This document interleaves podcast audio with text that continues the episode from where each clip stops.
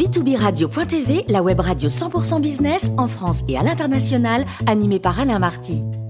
Bonjour à toutes et à tous, bienvenue à bord de B2B Radio.tv. Vous êtes 49 000 dirigeants d'entreprise abonnés à nos podcasts et on vous remercie d'être toujours plus nombreux à nous écouter. Et chaque semaine, aujourd'hui, nous recevons Jean-Marc Sylvestre, journaliste, économiste, chroniqueur sur Atlantico, CNews, Bismart et bien sûr B2B Radio.tv. Bonjour Jean-Marc. Bonjour Alain. La France a dépensé des milliards pour soutenir notre économie, mais des milliards qu'elle n'avait pas. Il va donc maintenant falloir commencer à réfléchir pour rembourser les dettes. Alors Jean-Marc Sylvestre, comment fait-on? Bah Écoutez, c'est la question à plusieurs milliards. Hein. Euh, il y a deux questions dans, cette question. D'abord, est-ce qu'on pourra arrêter le quoi qu'il en coûte? Parce que c'est le quoi qu'il en coûte euh, qui nous coûte cher. Et ensuite, Deuxième question, comment on va faire pour rembourser la dette? C'est ça votre question. Alors, ces deux questions occupent le débat public et vont même euh, l'encombrer euh, si l'on n'apporte pas de réponse avant les présidentielles. Alors, au risque de vous surprendre, eh bien, je vous dirais, un, qu'il faut arrêter le quoi qu'il en coûte. Deux, il faut rembourser la dette, c'est obligatoire. Et tous ceux qui disent qu'on ne pourra pas la rembourser, racontent des bêtises. Et trois, c'est tout à fait possible euh, de passer cette épreuve sans impôts nouveaux, sans matraquage fiscal. Alors je m'explique. Hein. L'argent magique, ça n'existe pas. Mais l'argent pas cher va rester pas cher pendant longtemps. Ce qui veut dire que la France et d'autres pays ont bien fait de s'endetter. Mais il faudra rembourser quand même cette dette colossale. Contrairement à ce qu'affirment les prophètes de malheur, le remboursement de cet endettement est possible à deux conditions.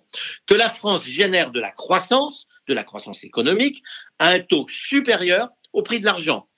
Et deuxième condition, que l'État et l'administration arrêtent de charger les dépenses publiques, c'est-à-dire arrêtent de s'endetter. Ça passera d'autant mieux que le taux de croissance sera fort ou alors que les taux d'intérêt ne dépasseront pas, et c'est probable. L'équation budgétaire pour les 15 ans à venir est simple, de la croissance, mais moins de dépenses publiques, ce n'est évidemment pas contradictoire. Donc, pour vous, Jean-Marc, il faut absolument arrêter le quoi qu'il en coûte. Absolument, le plus vite possible. Le plus vite possible, il faut se remettre au travail. Premier point, le quoi qu'il en coûte décrété par le président de la République, vous vous en souvenez, a été une aubaine pour le système économique qui a pu ainsi protéger tous ses actifs de production, matériel, fonds de commerce, personnel salarial. Cette crise-là, ça n'a pas été la guerre. Rien n'a été détruit. La France a sans doute été plus généreuse que d'autres pays, que beaucoup d'autres pays, mais peut-être parce que ses structures économiques étaient plus fragiles ou alors plus addictes aux protections sociales. Mais peu importe, on découvre que l'État-providence coûte cher quand on commence à voir des difficultés à le payer. Alors, le mécanisme sans précédent a eu des effets bénéfiques, ça a été formidable, l'appareil de production est en état de repartir. Très vite, il repart, d'ailleurs on le voit bien, dès que les conditions sanitaires seront totalement clarifiées, ça va être l'explosion. Et la confiance sera revenue à ce moment-là, notamment avec la vaccination. Cela dit, cette situation très protectrice a créé une situation de dépendance à l'État.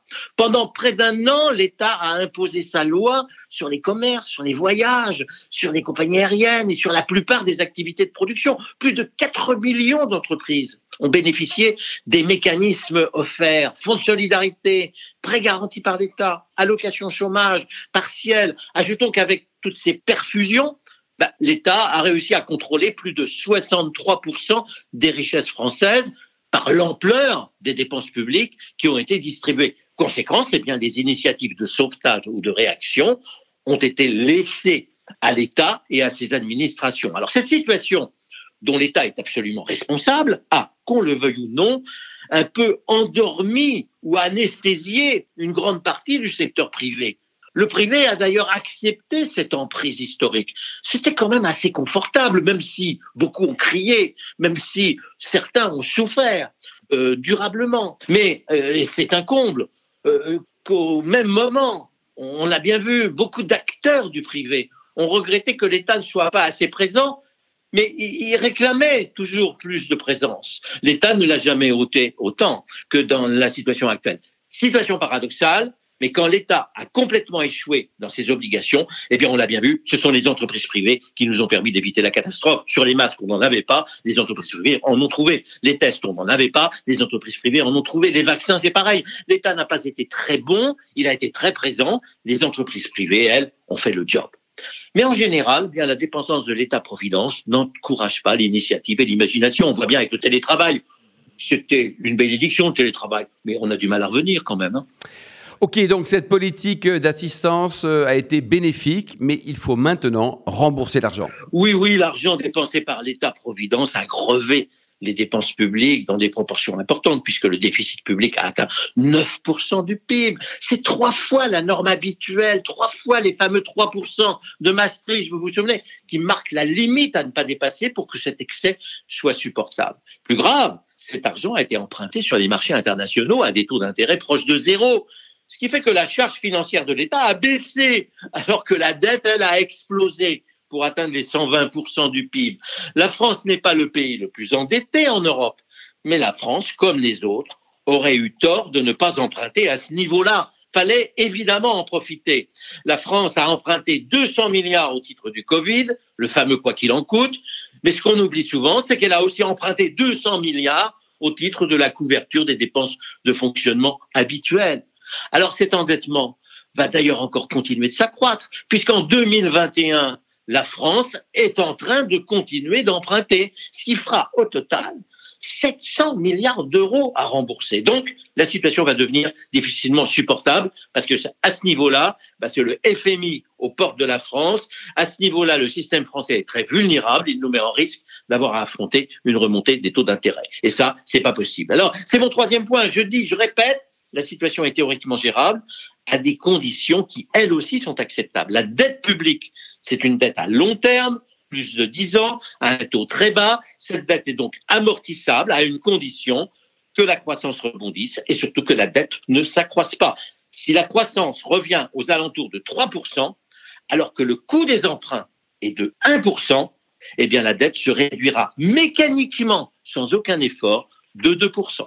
Le problème, c'est que pour réduire le stock de dette, il faut aussi réduire impérativement le déficit budgétaire de fonctionnement. Et pour réduire le déficit budgétaire, eh il faudrait ou bien augmenter les impôts, ou alors baisser les dépenses publiques. C'est donc impossible de réduire les dépenses publiques. Tout le monde en parle, mais personne n'ose le faire. Donc, on augmentera les impôts? Eh bien, écoutez, je vais vous dire, si on augmente les impôts, on va décourager tous ceux qui travaillent et qui créent de la richesse. En revanche, n'importe quel gouvernement, quel qu'il soit, sera obligé de comprimer la dépense publique. C'est un exercice, je le reconnais, très compliqué dans n'importe quelle situation politique. Les dépenses de fonctionnement en France sont principalement des dépenses de personnel, de fonctionnaires, et des dépenses sociales, assurance maladie, chômage, retraite. Autant dire que toucher aux dépenses publiques en France revient à ouvrir des dossiers politiquement très brûlants. Donc il faudra engager des réformes de structure qui réduiraient le périmètre de l'État. Le privé est parfaitement capable de réaliser certaines des missions de l'État à des conditions sans doute moins coûteuses et plus efficaces.